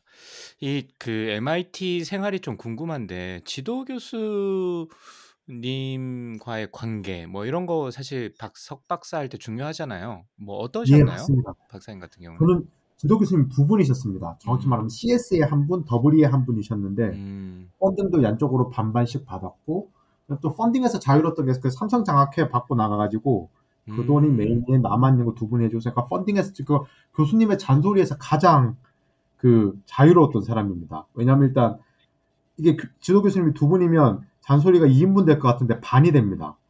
이쪽 교수님은 저쪽 교수랑 일하고 있겠지. 제가 가운데서 레버리지를 잘 하죠. 아, 저 교수가 시킨 거 하고 있고, 저 교수님한테 이 교수가 시킨 거 하고 있고, 뭐, 그러니까 약간 그러면서, 약간 지도 교수님, 그 돈도 덜 받으니까 교수님한테. 음, 음, 좀 자유로운 게 있었던 가 교수님들이 되게 좋으셨습니다, 기본적으로. 네. 되게 좋으셨고, 제 연구 분야 자체가 두 교수님들한테 익숙하지 않은 쪽이다 보니까, 그런 것도 있었던 것 같고, 예, 그 교수님들, 다들 뭐, 교수님 하면 하나 생각나네요, 하나. 저희 그 메인으로 CS에서 있었던 교수님 여성 교수님이셨거든요. 리샹페라고 여자 교수님이셨는데 정말 좋았습니다. 음, 와, 그러니까 진짜 제대로 된 리더십. 그리고 제 남자 교수님, 그러니까 아난다 찬드라카산 교수님은 너무 기억에 남는 게 제가 박사 말년차 때, 5년차 때 둘째가 나왔거든요. 네. 와 근데 네 돈 필요하겠다라는 말씀을 해주시더라고. 진짜 바쁘신 분인데 지금 지금 딘이십니다. MIT에서 음. 그 엔지니어링 쪽 딘이시거든요. MIT 엔지니어가 짱이니까 네. 그 정도로 굉장히 바쁘게 사시고 그 분이신데 본인이 제가 또 비자 문제가 있어가지고 도중에 인턴하는 게 되게 힘듭니다. 학기 중에. 그렇죠. 네. 네. 그 저를 인턴을 보내주시겠다고 돈이 필요하니까 니가 애 둘째가 나왔고 딱 하고 다니는 게 땡거진데 그 어떻게든 애를 키우게 해주시겠다고 그 인턴 자리 마련해 주니까 비자 문제인데 뭐 주 20시간을 주 40시간 바꾸고 뭐 이러면서 그걸 하드캐리로 해주시게 해주시더라고 지도 교수님이 와 그게 저는 진짜 제 평생 지도 교수님이 그걸로 남아 있습니다 감사할 뿐이다 진짜 아 저게 선생이다 음, 네. 테크니컬리는 뭘 예 테크니컬리는 예 뭐 다른 이두 분과 마찬가지겠지만 그렇죠 뭐 예 뭐 저도 지도 교수님이 그런 그러니까 생활 보통 한국에서 대학원 생활을 하면 그런 거에 대해서 조금 등한시하는 경우가 있는데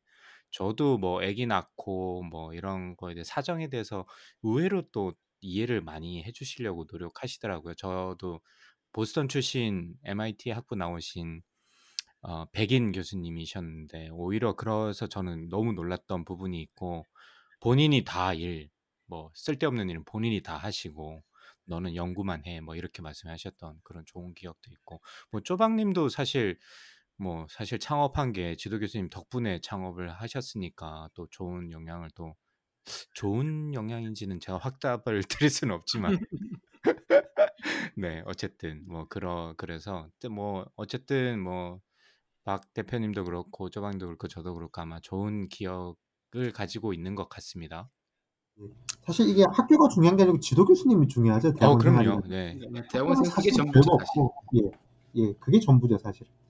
그래서 제가 블로그에 이제 박사하는 과정 뭐 그다음에 이제 교수된 과정 뭐 이렇게 그 개인 블로그를 운영을 하고 있는데 아직도 그런 질문이 종종 이제 메일로 와요. 제가 메일을 공개를 해 놔 가지고 뭐 지원하는데 학교 랭킹이 어쩌고 저쩌고 뭐 이렇게 질문하시는 분들이 많고 한국 사람들은 사실 한국 학생분들이나 뭐 전반적인 사회 분위기가 학교 랭킹을 많이 따지는데 사실 그게 중요하기도 한데 뭐 제가 늘상 하는 이제 뭐 공통적인 커멘트는 지도 교수가 훨씬 더 중요하니 그 지도 어떤 교수가 있고 그 어떤 교수가 어떤 식으로 운영을 하고 거기서 실제로 일하는 연구하는 학생들이 만족도가 괜찮은지 그런 거를 알 수 있으면 좀 물어보는 게 좋겠다. 뭐 이런 식으로 코멘트를 해 드리거든요. 그래서 이제 저도 100점짜리 정답이죠. 맞습니다. 예. 네, 저도 안 좋은 경우도 굉장히 많이 봤고 미국에 같이 왔지만 또 영어가 불편하다고 한국 교수님 했더니만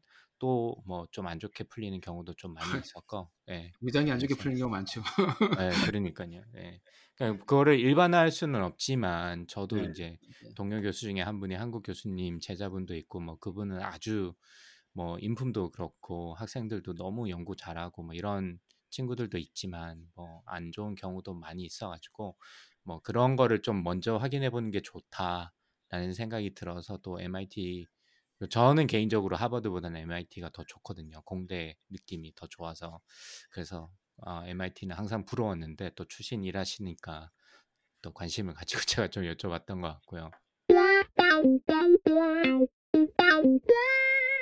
그러면 뭐 아, 앞서 연결해서 말씀드리면 앞서 연구에 별로 그렇게 소질이 있는 것 같지는 않다 관심으로 봤을 때 뭐 그렇게 말씀을 하셔서 그런지 모르겠는데 그 postdoc 아, 100만 postdoc 중에 포함이 안 되시고 industry로 가셨어요. 뭐 그 이유가 같은 이유셨나요? 일단 저희 트랙이 저희가 막 이게 postdoc까지 할 만한 정도로 academic한 depth가 있는 트랙이 아닙니다. 그리고 음. CPU 설계라는 게 인텔이 당시에는 제일 잘했기 때문에 음. 그런 것도 있고 뭐가 있을까요? 근데 뭐 postdoc을 해야 된다면 그 정말로 교수 트랙이라는 거니까 음. 예, 인텔로 가게 되면 좀 더 다른 예, 그것도 있었고 일단 예, 일단 보통 제 전공자는 대부분 인텔을 가긴 했었습니다. 당시에 그 네트워크 칩, 그 multi-core 시스템을 했던 친구들은 아. 그래서 그냥 자연스럽게 간 그거라고 봐주시면 될 것 같습니다. 그러니까 뭐 사실 그게 맞기도 하겠네요. 그죠? 뭐 연구보다는 워낙 산업이 빨리 진행되기도 하고 그러니까 예, 그게 연구를 그- 더 잘하려면 industry로 가는 게 더 맞을 수도 있겠네요. 그러니까 음. 저분은 박 대표님은 설계를 하신 분이니까 글로 가셨고 뭐 음. 저는 이제 재료과를 전공했으니까 제 동기들이 아, 친구 그렇죠. 네. 대부분 다 이제 processing 공정 과정에서 이제 이 공부를 했던 음. 분들이셨는데 뭐 나노 공정 이런 거 하셨던 분들이니까 이분들은 대부분 다또 예, 그 인텔 그 포트랜드로 가셔가지고 거기서 이제 이제 이제 막 그 나노 공정 개발하고 뭐 그런 일을 하셨거든요. 그분들도 보시면 아무래도 이제 산업의 쪽에서 발전되는 속도가 빠르기도 하고 그러니까 끝나고 음. 나서 그냥 바로 그쪽으로 가서 트레이닝을 받는 게 훨씬 더 도움이 된다 이렇게 생각을 하고 이제 취직을 하시는 것 같더라고요. 그러면 그 뭐 그 학교에서 이렇게 연계가 인텔에서 프로젝트를 받거나 이런 연계가 있어서 가신 건가요? 아니면 그냥 자포스팅 보고 인텔이 제일 잘하니까 여기 지원해 봐야지 이렇게 가신 건가요? 일단 그 연구실 선배가 가 계시기도 했었고 인텔에 음. 음. 그러니까 뭐 예 같이 거의 collaboration도 했었고 또 뭐가 있을까? 그러니까 저는 인텔을 갈까? 앱, 그러니까 이 그러니까 회사라기보다는 server class를 할 거면 인텔에 갔어야 됐고 모바일을 할 거면 삼성이나 애플에 갔어야 됐고 그러니까 사실 회사라기보다는 제가 앞으로 server class를 할 거냐 모바일을 할 거냐 뭐 그런 고민이 있었던 것 같습니다. 음. 그래서 server class를 할 거면 인텔이든 무슨 오라클이든 그런 데 그렇죠. 갔어야 됐고 네, 예, 네. 선 시스템스 그때 썬도 굉장히 잘했었거든요. 그렇죠. 예. 좀 잊혀졌지만 IBM 이런 데 갔어야 됐고 음. 제가 애플이랑 인텔을 고민했었는데 이제 두 군데 다 오퍼를 받고 근데 모바일이 막 technically 되게 당시에는 재밌지 않았습니다. 코어도 몇 개 안 들어가고 big LITTLE이라 그래서 당시만 뭐 코어 4개, 6개 겨우 들어가니까 음. technically 별로 재미가 없었었고 뭐 그랬던 것 같습니다. 음. 그러면 이 지금 인텔은 어디서 그러니까 위치가 어디서 일을 하신 건가요? 아, 저도 포틀랜드죠. 정확히 말하면 힐스보로라고, 예, 포틀랜드 쪽에 있는 힐스보로 쪽에서 보통 그, 인, 그 인텔의 메인 사이트입니다. 어. 나이, 나이키 있는 곳. 예, 맞습니다. 나이키는. 야, 그러면 동쪽 끝에서 서쪽 끝으로 가셨네요. 그죠? 어. 어떠 뭐 동네는 마음에 드시던가요? 포틀랜드는? 아, 포틀랜드 너무 아름답죠. 예, 저는 보스턴보다 살려고 하면 포틀랜드가 더 낫지 않을까. 예, 가족끼리, 특히 가족이 있다고 생각할 때. 아, 그렇죠. 뭐 뉴욕, 보스턴이 더 좋은데, 가족이 있을 때는 정말 포틀랜드 굉장합니다. 예, 바다도 있고, 옆으로 가면 이 스키 탈 때도 있고, sales tax도 없고. 예, sales tax도 없고. 아, 그래요? 아, 네. 포틀랜드도 없군요. 없어요. 델라웨어처럼. 예. 음. 그래서 여기서 가신 분들도 샌디에고를 그리워하시는 분들도 계신데 오히려 포틀랜드가 너무 이쁘다고 산도 많고 어 뭐 비도 오고 굉장히 좋다고 거기서 만족하고 사시는 분들 되게 많아요. 음. 그러니까 경쟁 상대가 샌디에고면 살짝 애매해지는데 이런 샌디에고 이 정도만 제끼면 샌디에고로 제끼면 샌디에고는 살짝 좀 애- 근데 샌디에고는 비싸니까 포틀랜드보다 맞아요. 비싸니까 포틀랜드. 아. 예, 가성비를 따졌을 때는 와 포틀랜드 그러니까 인텔 salary 받으면 그냥 뭐 재벌처럼 못 살아도 그냥 얼추 약간 학교가 좀 안 좋은 게 좀 애매한데 주립대가 막좀 음. 캘리포니아 대비 그것만 없으면 음, 음. 예 정말 꽤 진짜 가족끼리 살기 정말 괜찮은 곳이다. 예, 음. 저 좋아하더라고요. 오레곤 그쪽 저 예, 포틀랜드 음. 좋아하고 커피도 되게 유명한 맛있는 데도 많고. 아 너무 맛있죠 커피 네, 네. 도넛 이런 거. 그 포틀랜드도 제가 잘 몰라서 그러는데 시애틀처럼 날씨가 그런가요? 비도 좀 많이 오고 그런 편인가요? 겨울에 그렇습니다. 예. 아, 그렇구나. 근데 시애틀처럼 그렇게 우중충하진 않고 느낌이 예. 음. 그러니까 근데 비 와도 이렇게 아시겠지만 시애틀 아시겠지만 이게 우산 쓰고 그런 느낌이 아니거든요. 그냥 음. 바람기 내리는 느낌이어가지고.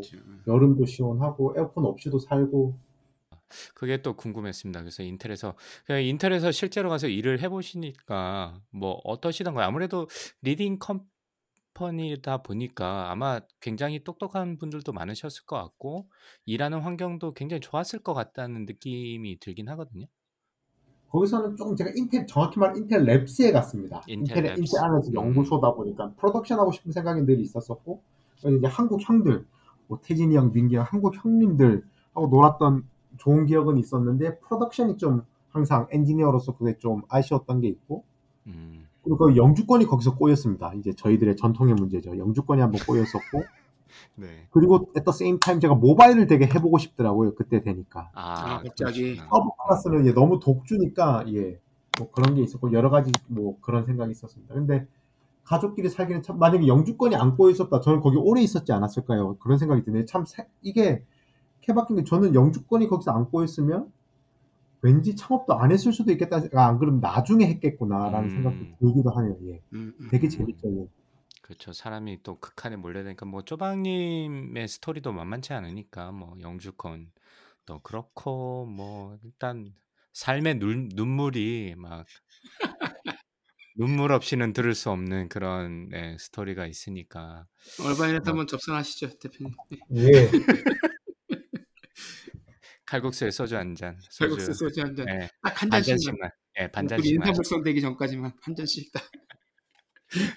어 그래도 인텔이면 뭐 앞서서 얘기했듯이 뭐 당시도 그렇고 뭐 지- 사실 지금도 그렇긴 하죠. 뭐 예전만큼은 아니긴 하지만 굉장히 좋은 회사기도 하고 그렇긴 한데 뭐 혹시 여기서 일하시면서 뭔가 좀 아쉬웠던 점이 있으시다면 또 어떤 게 있으실지도 역시 프로덕션이랑 좀 멀어지는 거? 진짜 뭐 전 x86 뭐 이런 거 좀 진짜 제품 만드는 데 좀 관여하고 싶고 그런 데 좀 관심이 있었던 사람인데 음, 뭐 그런 데서 오는 조금 예 그거 하나?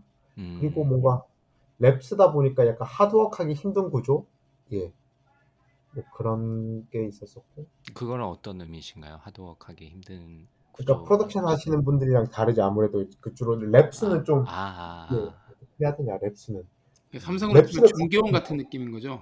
예, 맞죠. 예, 음. 일종 종기원 느낌 잘, 잘 캐치해 주셨습니다. 그러니까 좀 qualification 된 사람들이 많습니다. production에는 음. 막 박사들은 잘 없는데 Labs는 뭐, 뭐, 뭐 UC 버클리 박사고 어디 박사고 박사들이 많은데 음, 똑똑한 사람들이 더 재미없고 더 의미 없는 일을 하고 있습니다. 되게 음, 아까 종기원 말씀 잘 해주셨는데 들어가긴 어려우나 인텔 안에서 인텔 Labs는 들어가긴 어려우나 그 안에서 정말 인텔의 메인 revenue generation 하는 일을 하고 있냐? 라고 음, 물어봤을 좀 아닐 수도 있고, 그러니까 인텔 브랜드를 위해서 약간 막 논문 쓰고 이러거든요, Labs에서는. 인텔 음. branding을 위해서 좀 활용되는 면도 있고, 근데 뭐 그렇고 그런 조직들이 차세대 기술 같은 것들 이렇게 뭐 검증하거나 연구하지는 않나요? 이제 그게 인텔 뭐 인텔 Labs가 그랬고 마이크로소프트도 MSR이라 그래서 마이크로소프트 리서치, IBM도 IBM T.J. Watson이 있었는데 당시에 무슨 구조였냐면 애플이 그런 lab을 안 가지고 있었습니다. 뭐 음. IBM, 인텔, 마이크로소프트 다 갖고 있었는데 애플은 그런 약간 종기원 같은 조직이 없었었거든요. 그러니까 production 안에서 리서치가 돼야 되는데 저는 그게 애플 구조가 결국 맞았다고 보고 있고 그러면서 인텔 Labs도 이렇게 인원을 축소하면서 제가 영주권이 꼬였던 거거든요. 음, 그러니까, 예, 그러니까 당시에는 약간 리서치 조직이 좀 줄어들고 있었습니다. 그 애플 driven으로. 음. 아 그런 일- 일이 있었구나. 차세대는 그냥 쪼, 음. 쪼마쪼마하게 이렇게 M&A 하면서 가자가 애플의 기반, 기반이었고 애플의 실리콘도 사실 P.A. Semi라고 해서 팔로알토 Semiconductor를 acquisition 하면서 시작한 거였거든요. 네. 그러니까 이게 막 조직이 분리된 리서치 따로 production execution 따로 이렇게 조직된 거에 제가 좀 불편했던 게 사실은 조직 안에서 그랬던 거죠. 조직 안에서도 이제 넓게 보면. 그러니까 제가 느꼈던 게 막 엄청 잘못된 건 아니었던 것 같다. 아 음. 그러면 이제 그게 그러다가 이제 그 이제 삼성전자 텍사스로 이제 옮기시게 된 건가요? 그러면? 사실 커리어로 아. 보면 인텔 커리어가 더 쿨해 보입니다. 남들이 볼 때. 삼성 커리어보다 텍사스 삼성 커리어보다. 근데 제가 많이 배운 거는 삼성 텍사스 때 굉장히 일을 잘 배웠습니다. 많이 배웠었고. 아이 역시 되게 이게- 역설적인데. 예. 아, 역시 이 프로님 말씀대로 정보적인 감각이 있으신 것 같아요. 확실히. 삼성 사랑합니다. 예. 제 침을 찍어주고 계시기 때문에 지금. 네 좋습니다. 네. 그 보통 이 인텔도 그렇고 이 회사 그러니까 특히 CPU나 이런 쪽 말고라도 그 뭐 이런 거를 뭐 스컹크 웍스 프로젝트나 팀 이렇게 이야기도 하던데 뭔가 새로운 미래를 위해서 이렇게 새로운 조직을 만드는데 이런 조직이 운영하기가 이렇게 쉽지 않은 것 같아요. 왜냐하면 미션도 좀 음. 불분명하고 맞습니다. 물론 예. 이게 애매하게 차세대 먹거리를 찾아라인데 이게 사실 되게 애매한 일이잖아요. 그러다 보니까 이게 기존의 이제 기존 조직 그러니까 레비뉴를 만들고 있는 조직에서는 쟤네들 뭔데 저렇게 지원해 주냐 뭐 이런 불평도 많이 나오는 것 같고 실제로 그 안에서 일하면서도 우리가 이렇게 해도 되는지도 모르고 뭘 이게 그 뭐 퍼포먼스인 KPI를 뭘로 해야 될지도 애매하고 그렇죠. 뭐 이 그렇죠. 다양한 문제가 좀 많은 것 같아요. 이게 말은 되게 팬시해 보이긴 한데 이게 실제 프랙티컬하게 이게 운영되는 게 이게 쉽지도 않고 성공 사례를 많이 본 적이 별로 없는 것 같아요, 사실은. 그래서 아마 저도 좀 완전히 동의합니다. 예. 네네네 아마 그런 뭐 다양한 미국이라고 혹은 인텔이라고 이런 것들이 뭐 특별한 게 있는 줄은 알았는데 여전히 비슷한 고민을 하고 있는 것 같고 저도 기계연구원에서 약간 비슷한 고민들 역할을 했었어 가지고 그런 것들이 좀 항상 뭔가 필요해는 보이는데 이게 뭔지 모른다 이런 좀 안타까움이 좀 있는 것 같고요. 그래서 이제 삼성으로 들어가셨는데 지금까지 말씀하신 걸 이렇게 쭉 종합해 보면 이제 물론 뭐 연구도 잘하시고 뭐 이렇긴 하지만 그거보다 좀 더 뭔가 실생활이나 프랙티컬하게 뭔가 돌아가는 그리고 사용이 되고 뭔가 뭐 마켓에서 받아들여지고 이런 거를 훨씬 더 개인적으로 관심도 그렇고 더 많으신가 봐요. 뭐 이 논문을 쓰거나 뭐 이런 것보다도 말씀하시는 걸 그랬던 들어보니. 네. 예. 저도 쭉 그 당시에는 삶의 그 수 결정하는 순간들에는 이렇게 정돈된 제 의견이 있진 않았는데 음. 말씀처럼 쭉 돌아보니까 음. 사실 한국인의 좀 한국 유학생이 가지는 문제가 뭐냐면 이 연구를 하려고 대학원을 오는 게 아니고 그러니까 출세의 길로 대학원을 나옵니다. 이 미국에서 대부분 그렇죠. 애들이랑 네. 다릅니다. 나는 교수를 할 거야. 혹은 나는 음. 뭐 박사기가 있어야 삼성에도 잘 나가니까 뭐그 그치. 경기에 뭐 미국물 먹으면 더 좋대 이러니까 출세를 하기 위한 유학 그러니까 대학원 생활과 미국 애들은 연구를 하기 위한 대학원 생활은 그 출발 선상의 모티베이션 동기가 너무 다르기 때문에 그렇죠. 예. 예, 1차적으로 패배한 건 저는 출세를 위한 대학원 생활이었고 또 그리고 좀 대학원을 빨리 그러니까 결국 빨리 끝내기도 했었죠. 그러니까 최소한의 공부 능력이 있으니까 뭔가 하고자 하니까 미니멈 베어 미니멈을 맞추면서 음. 이렇게 하는 게 있었었고 인텔 랩스에 가서도 저는 결국에는 그 엔지니어였던 것 같습니다. 저는 음. 근데 이게 엔지니어가 아니고 리서처로 포장이 돼버리면 뭐가 있냐면 정말 논문을 위한 논문을 써야 되거든요. 그게 의미가 있냐? 저는 있다고 생각합니다. 논문을 위한 논문을 어떻게 될지 모르니까 future.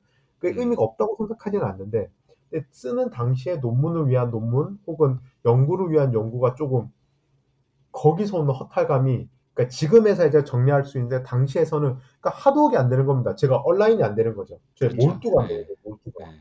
풀고 싶은 문제가 있으나 이런 문제는 reviewer들이 별로 안 좋아하는 문제, 인텔 음. Labs에서는 안 좋아하는 문제 뭐 그랬던 것 같고 약간 약간 노가다성이 있더라도 곰돌이 눈알 붙이는 거라도 좀 프로덕션을 해보고 싶었던 프로덕션에 음. 되게 목말라 있었으니까 예. 음. 그랬 그러니까 정리해 보면 그랬던 것 같습니다. 네. 지금 그러니까 당시에는 구체적으로 어떤 건지 몰랐지만 네. 뭐 말씀하시는 걸 이렇게 커리어를 쭉 이제 전반적으로 지금까지 뭐 지금 인텔 혹은 이제 삼성까지 삼성에 대해서 조금 말씀을 저희가 언급을 해 봤는데 그까지 들어봤을 때 뭐 삼성에 대해서 삼성에서 많은 걸 배우고 인텔에서는 조금 아쉬운 부분을 느끼셨던 거 MIT에서도 비슷한 목적을 가지고 가신 것들이 아마 그런 이제 스타일이신 거죠. 뭐 그게 잘못됐다는 게 아니라 뭐 그런 스타일이 뭐 그 박 대표님이랑 조금 더 가깝게 맞는 게 아닌가 생각이 들고 여러분들께서는 지금 세- 출세를 위해서 유학간 3명과 함께 하고 계시고요. 아 두 분도 그러신가요? 이럴 수가 예. 어이 그렇죠. 네. 아직도 극복 버리지 않고 있습니다. 아직 좀 덜 출세했어, 그지? 그러니까 팟캐스트 하는 거 아니에요? 그렇죠. It's one 네, 맞습니다. small step for man, one giant leap for mankind.